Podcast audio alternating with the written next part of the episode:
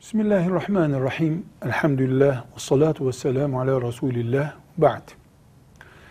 Devletin satılığa çıkardığı eşyalar, mesela icra dairelerinin bir yöntemle vatandaşlara sattığı mallar, aslında birilerinin mallarıydı.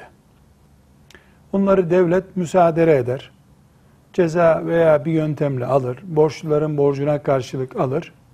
Sonra da belli bir prosedürün arkasından bunu vatandaşlara satar. Bunlarda birisinin gözyaşı vardır. Filancanın evinden alınmış buzdolabıdır. Filancanın müsaade edilmiş arabasıdır gibi nedenler bu malların satın alınmasını haram yapmaz.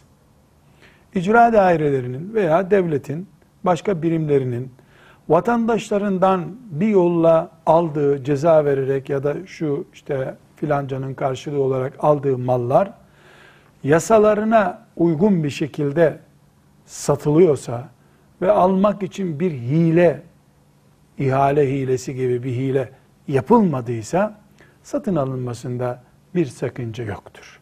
Ortada bir gözyaşı filan söz konusuysa o gözyaşını akıtanlar haksız akıttılarsa mesul olurlar. Kıyamet günü onun hesabını verirler. Velhamdülillahi Rabbil Alemin.